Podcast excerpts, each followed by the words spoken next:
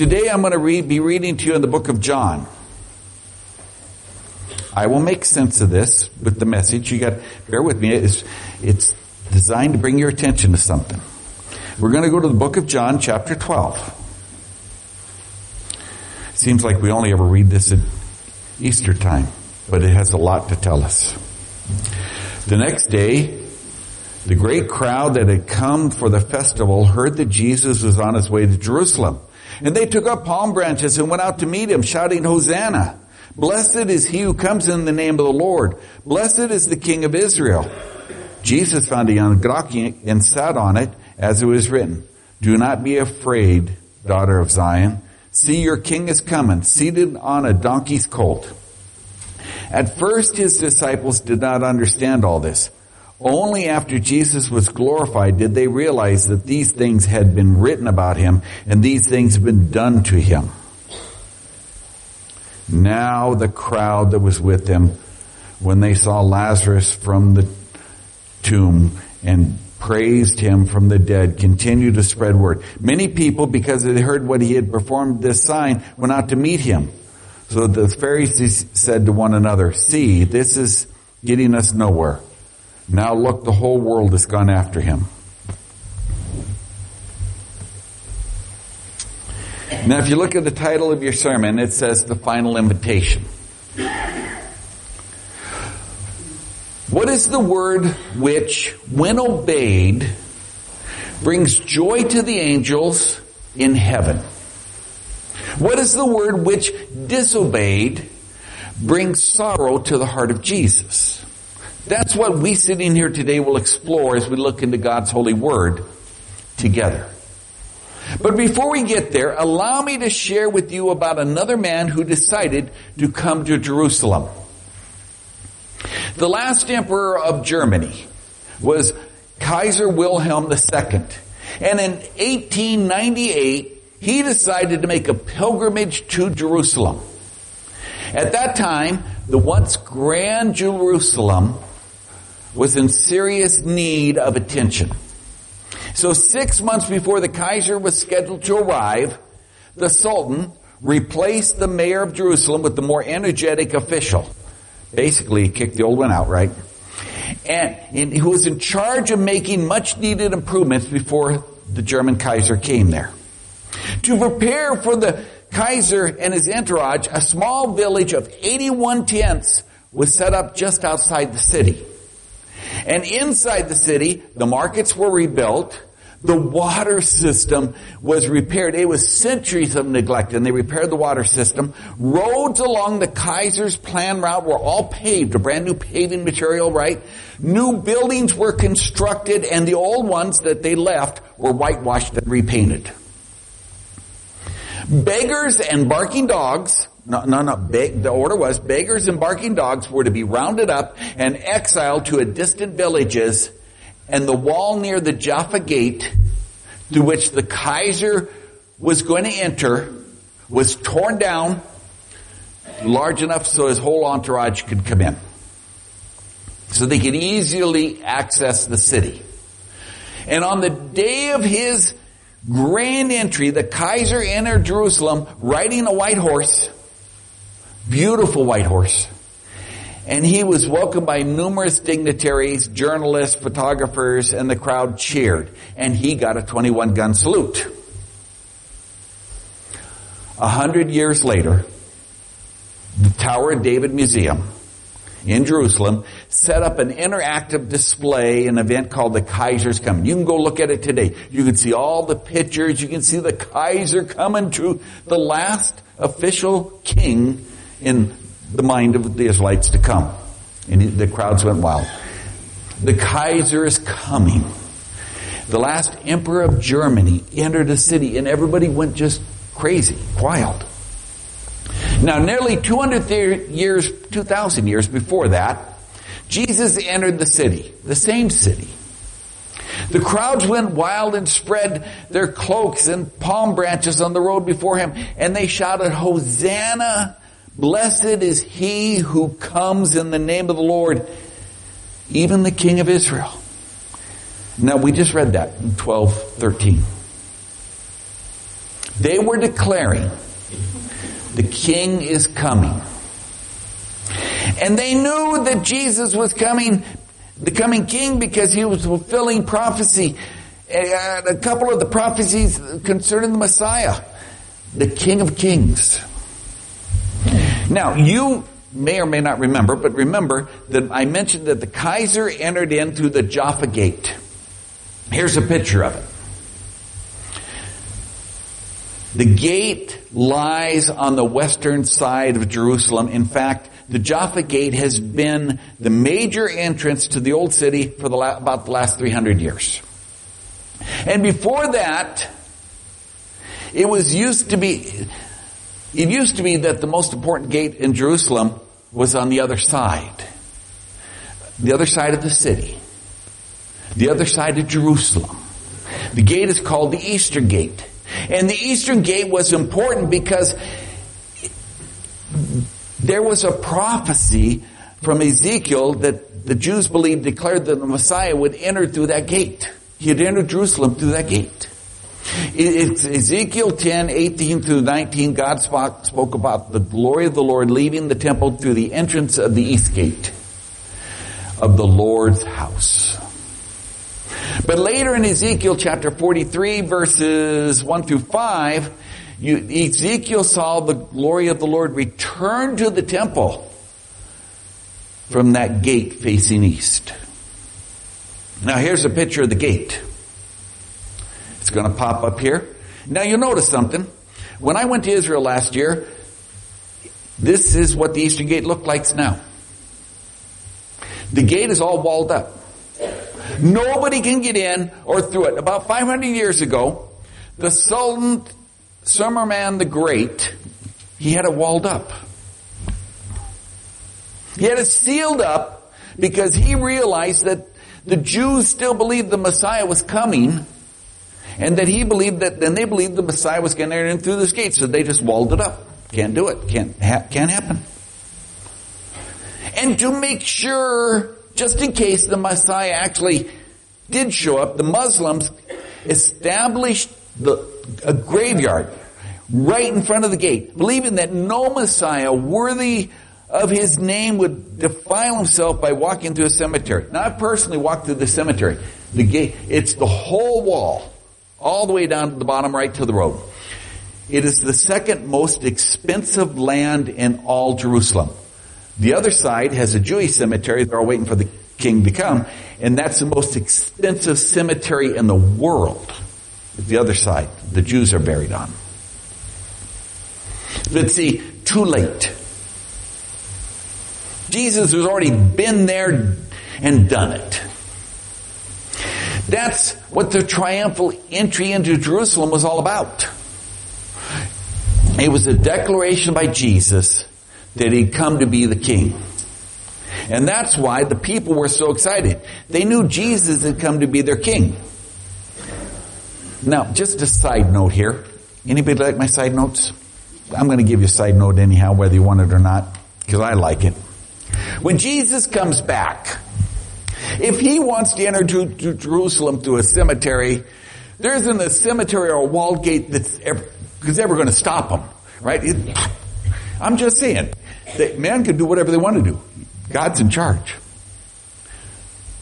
So, what is God's most compelling word?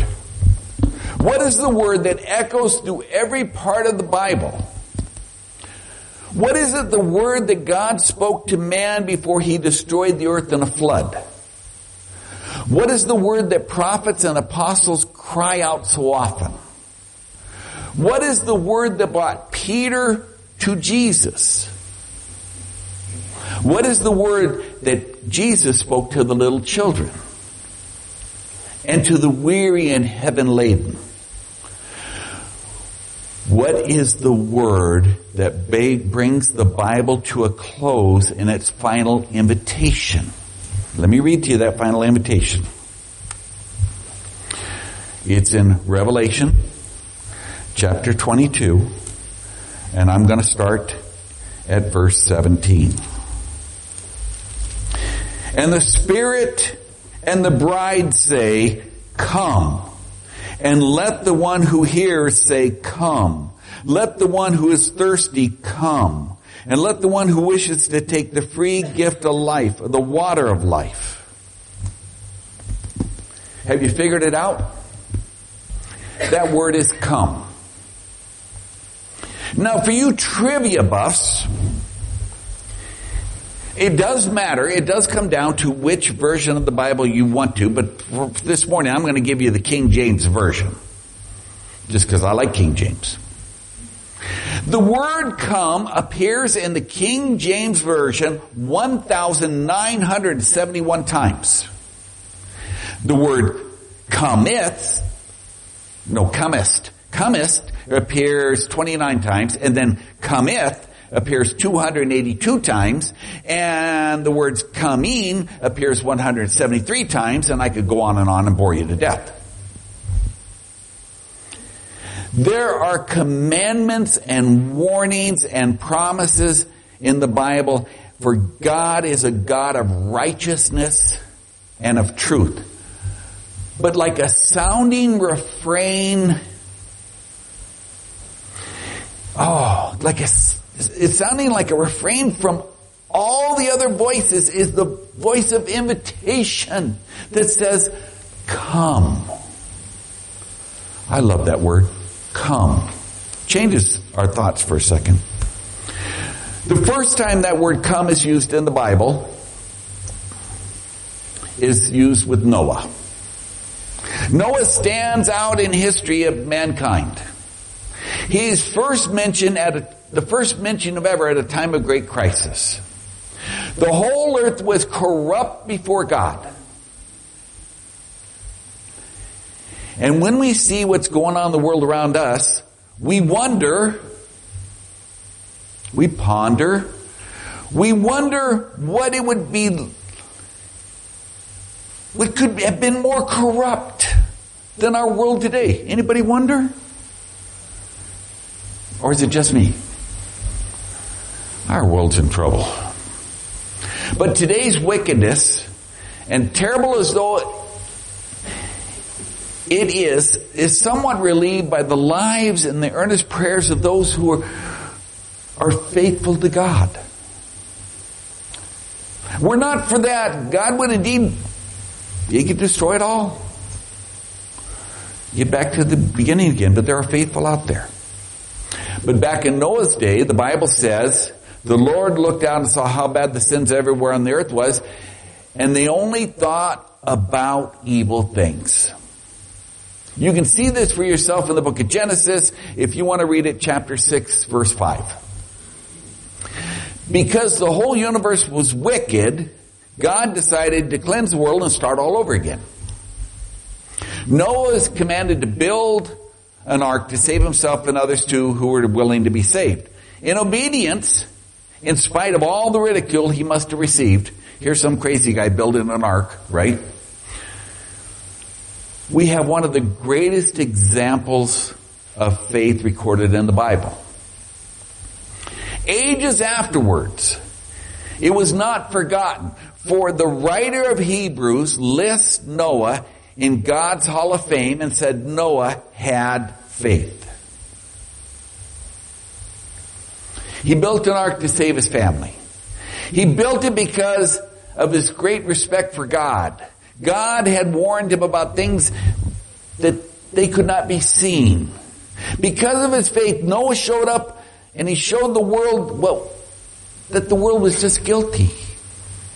Because of his faith, he was considered right with God. That's Hebrews 11 verse 7.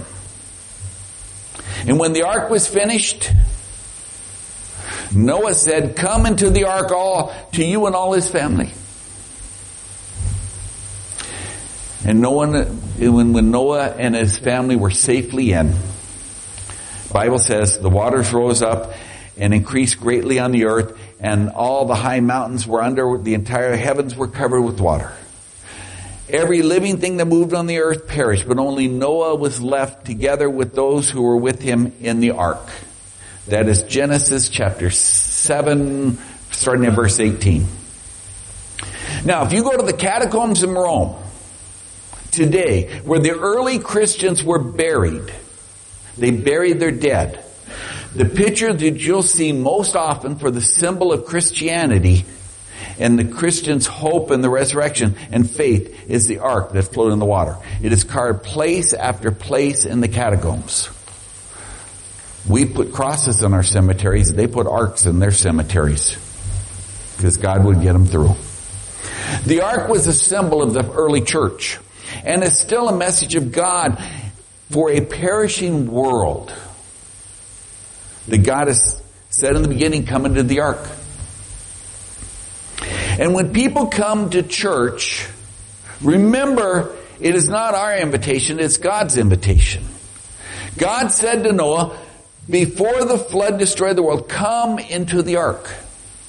And in Revelation, there's a long battle with sin.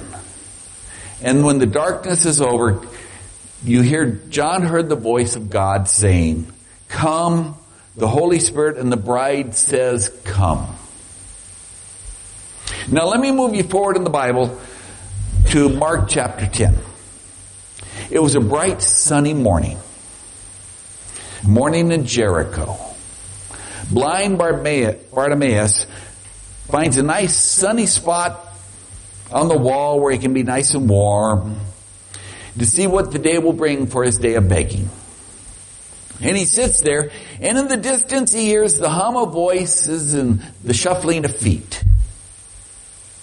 And he soon realizes it was more than just usual street traffic. So he begins to ask those who are hurrying by, what's going on? What's all the excitement about? Someone answered, Jesus of Nazareth is passing by. Jesus of Nazareth thought the beggar. I've heard of him. Some say that he's a good man, others say that he's an impostor and evil. But I've heard he's able to do great miracles. And he's even opened the eyes of the blind. If he was able to do that for others, why not for me? Great thought, right? If he was able to do that for others, why not for me? With hope rising in his heart, Bartimaeus waits until the sounds as if he's in the center of the procession, it is, it's near him. And then lifting up his voice, he shouts out, he shout out, shout that's heard above all the murmur and the hubbub of the passers and the multitudes. Jesus, son of David, have mercy on me. His cry was so loud, the Bible says that the people in front of the procession started telling him, Bartimaeus, keep still. We're, there, are, there are people here. Were they? Were there other beggars who were perhaps frightened that his cry might bring the magistrates? That's possible upon him. Or could it have been the leaders of the city whose official welcome had been loudly interrupted by Bartimaeus the beggar? Well, maybe. And there were some Pharisees too. They didn't like the idea of Jesus getting all this attention. We don't know who they were. But I do know one thing. It's a bad thing to come to, not to come to Christ yourself. Let's word it that way. It's a bad thing not to come to Christ yourself. But it's a worse thing to stand in the way of others. If you'll not come to Christ yourself, be sure that you do not hinder others. But more and more bystanders rebuke Bartimaeus. And the louder he cried, Jesus have mercy on me, Hearing the cry, Jesus stood still. Many other shouts and voices, I know they're going on, right? And Jesus, I'm sure they're being sounded. But there was the one that Jesus heard. And Jesus stood still. That moment Jesus stopped. And I imagine the chief men of the town began to make an apology. It's only one of our town beggars. We've given strict orders that all beggars are to be removed from the street. We're sorry about that. But Jesus broke in on their apology saying, call him and tell him to come to me, basically. And they looked at him in astonishment and then seeing that he meant it, they hurried off probably towards the beggar, right? Bartimaeus, where he's sitting. Jesus called from, and those who'd been telling him to be quiet now are having to tell him, okay, they, they've changed the tune. All their courtesy and kindness, here, let's get your cloak on you. Another said, here's your staff, right? Here, give me your hand and we'll help you up on your feet. Bartimaeus jumps up and the Bible, he casts off his cloak and he hurries to Jesus. What a scene. Jesus, the light of the world, standing before a blind beggar who's trembling and excited. Standing before him. Jesus knew what Bartimaeus wanted, and yet he asked him, what do you want? Picture that. He knew, but he asked. What was the wish of Bartimaeus? Did he answer, Lord, that you take these rags from me and give me fine garments? Lord, that you should make me a rich man that I'll never have to beg again. No, what he asked for, what he asked for was, Lord, I want to be able to see. He wanted to be able to see the sky that is so blue and the hills of Moab and uh, beyond the Jordan, the Dead Sea and the temple of God in Jerusalem. Lord, give me sight. Open my eyes. Jesus said to him, receive your sight, your faith has made you, has healed you.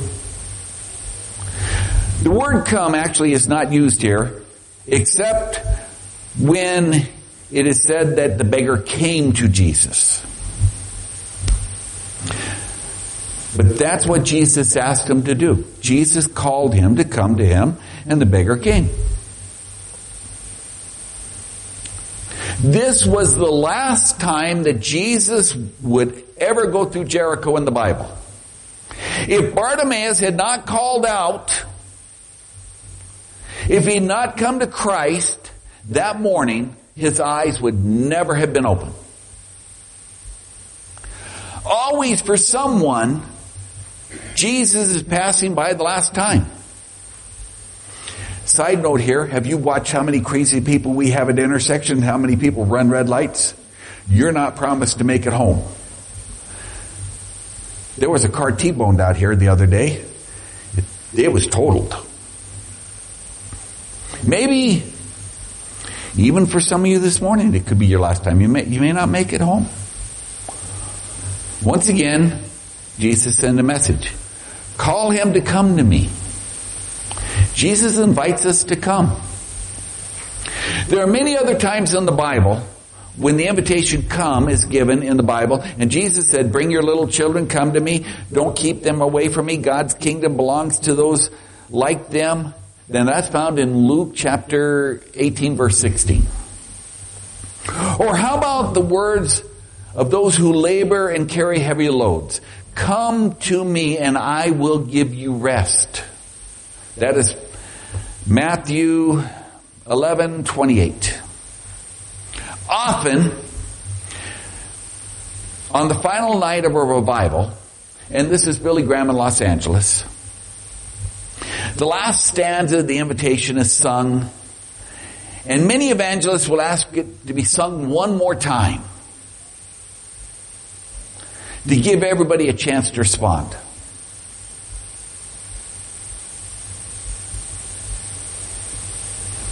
One more time. Maybe, see, so let's word it this way. So God says to the apostle John, don't close the book. Wait one more invite that we can invite sinners to come. That's what we read earlier today. John chapter 22 is one more invite. Maybe God's inviting you to come today. Maybe He's giving you one more opportunity to come to Christ. Who invites sinners to come? The Holy Spirit invites. The work of the Holy Spirit in human heart is to convict men of sin and point them to the Lamb of God. It is He who brings about repentance and faith, which uh, culminates in our salvation.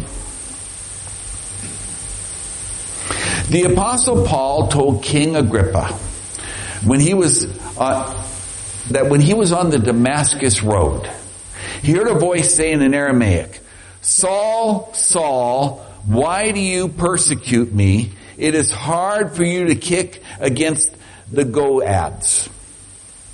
That is Acts chapter 26 verse 14 and it says goads. Those, what are goads? Have you ever noticed that before? It says goads. Those are sharp spear-like sticks that they used to prod livestock. They actually had a name for them. Nice stick with a nice po- point to kick him in the rear, right? Well, get him to move. It's like a sharp stick or a print stick of the Holy Spirit in our speaking and our thinking. Acts 26, 14, look it up. G-O-A-D-S. Goads. Do you ever notice it? Ever wonder what it's for? Now, the church invites us.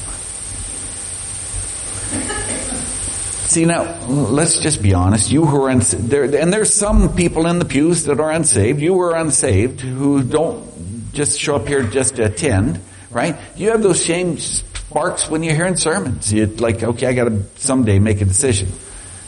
I'm not guaranteed to make it home today. See, when the church invites, the bride invites you, it's special.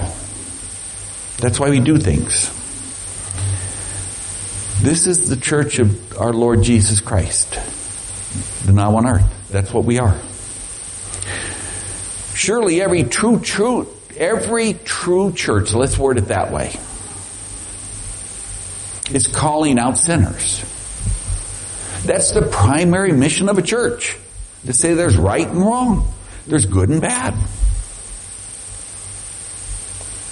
Now we do many things in and through the church. But the church, the chief task, let's word it this way, the chief task of the church is to win souls. It is, and everything we do should have that bottom line to winning souls as its ultimate thing. That's why we do concerts. That's why we do stuff. So you can invite people to church so we can win their souls. Every hearer is to invite. Let, it says in the Bible, let him who hears say, come. Should I repeat that? Let hear him, him who hears say, come. Who were invited? Well, those thirsty are invited. Whoever is thirsty, let him come. That means everyone who's dissatisfied with life and its earthly pleasures and think the world's crazy. Everyone who's tired of sin. Everyone who wants peace in his or her heart. Zacchaeus, remember the short little guy? He climbed up a tree to see Jesus. He was thirsty. The tax collector who cried out, be merciful on me, a sinner was thirsty. He about that tall. I don't know how tall he was. They said he was short. The sinful woman at the well was thirsty.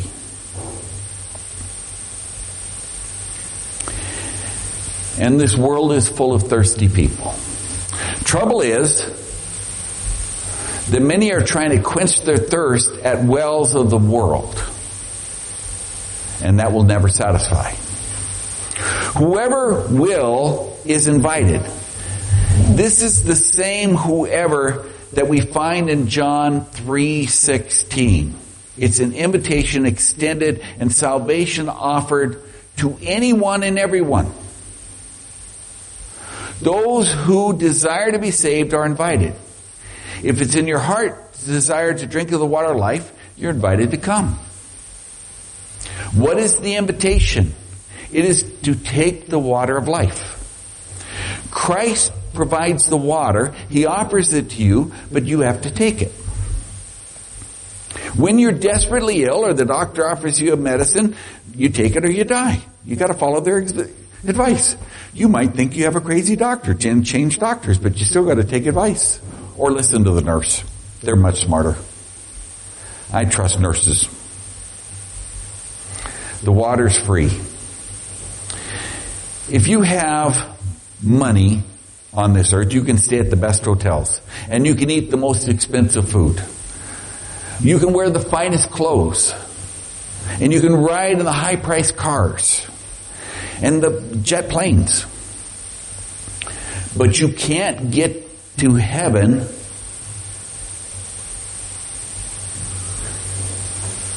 by that way.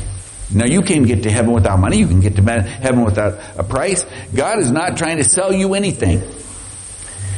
He's trying to give you salvation, eternal life. Oh, what a savior we have. He saved us. He can save the highest and save the lowest.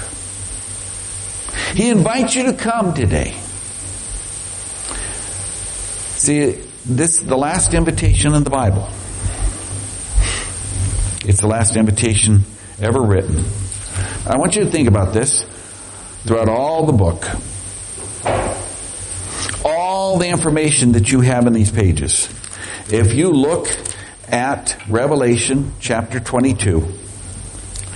That's all that's left after the invitation. The very last thing in the Bible, truthfully, it, it warns us. But before that warning, there's this invitation. The Spirit and the bride say, come. The Holy Spirit and the church says, come. The, let the one who hears say, come. Let the one who is thirsty come. Let the one who wishes to take the free gift of the water of life. Now, how many of you wonder why we have concerts? We've talked about this before. We have concerts, you can invite people to church. We, have, we do things so you can invite people. Because people are afraid of you. They think you're weird. Anybody know that you're weird? You have anybody of your family members ever told you you're kind of weird? Anybody say you're, well, they might even get, put the S word in there, right? I, yeah. We can choose to follow the dark tunnel of this world. And it can look pretty from the world's point of view, or you can make a personal decision.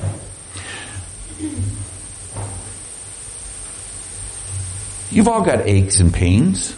You've all got woes. You all got challenges.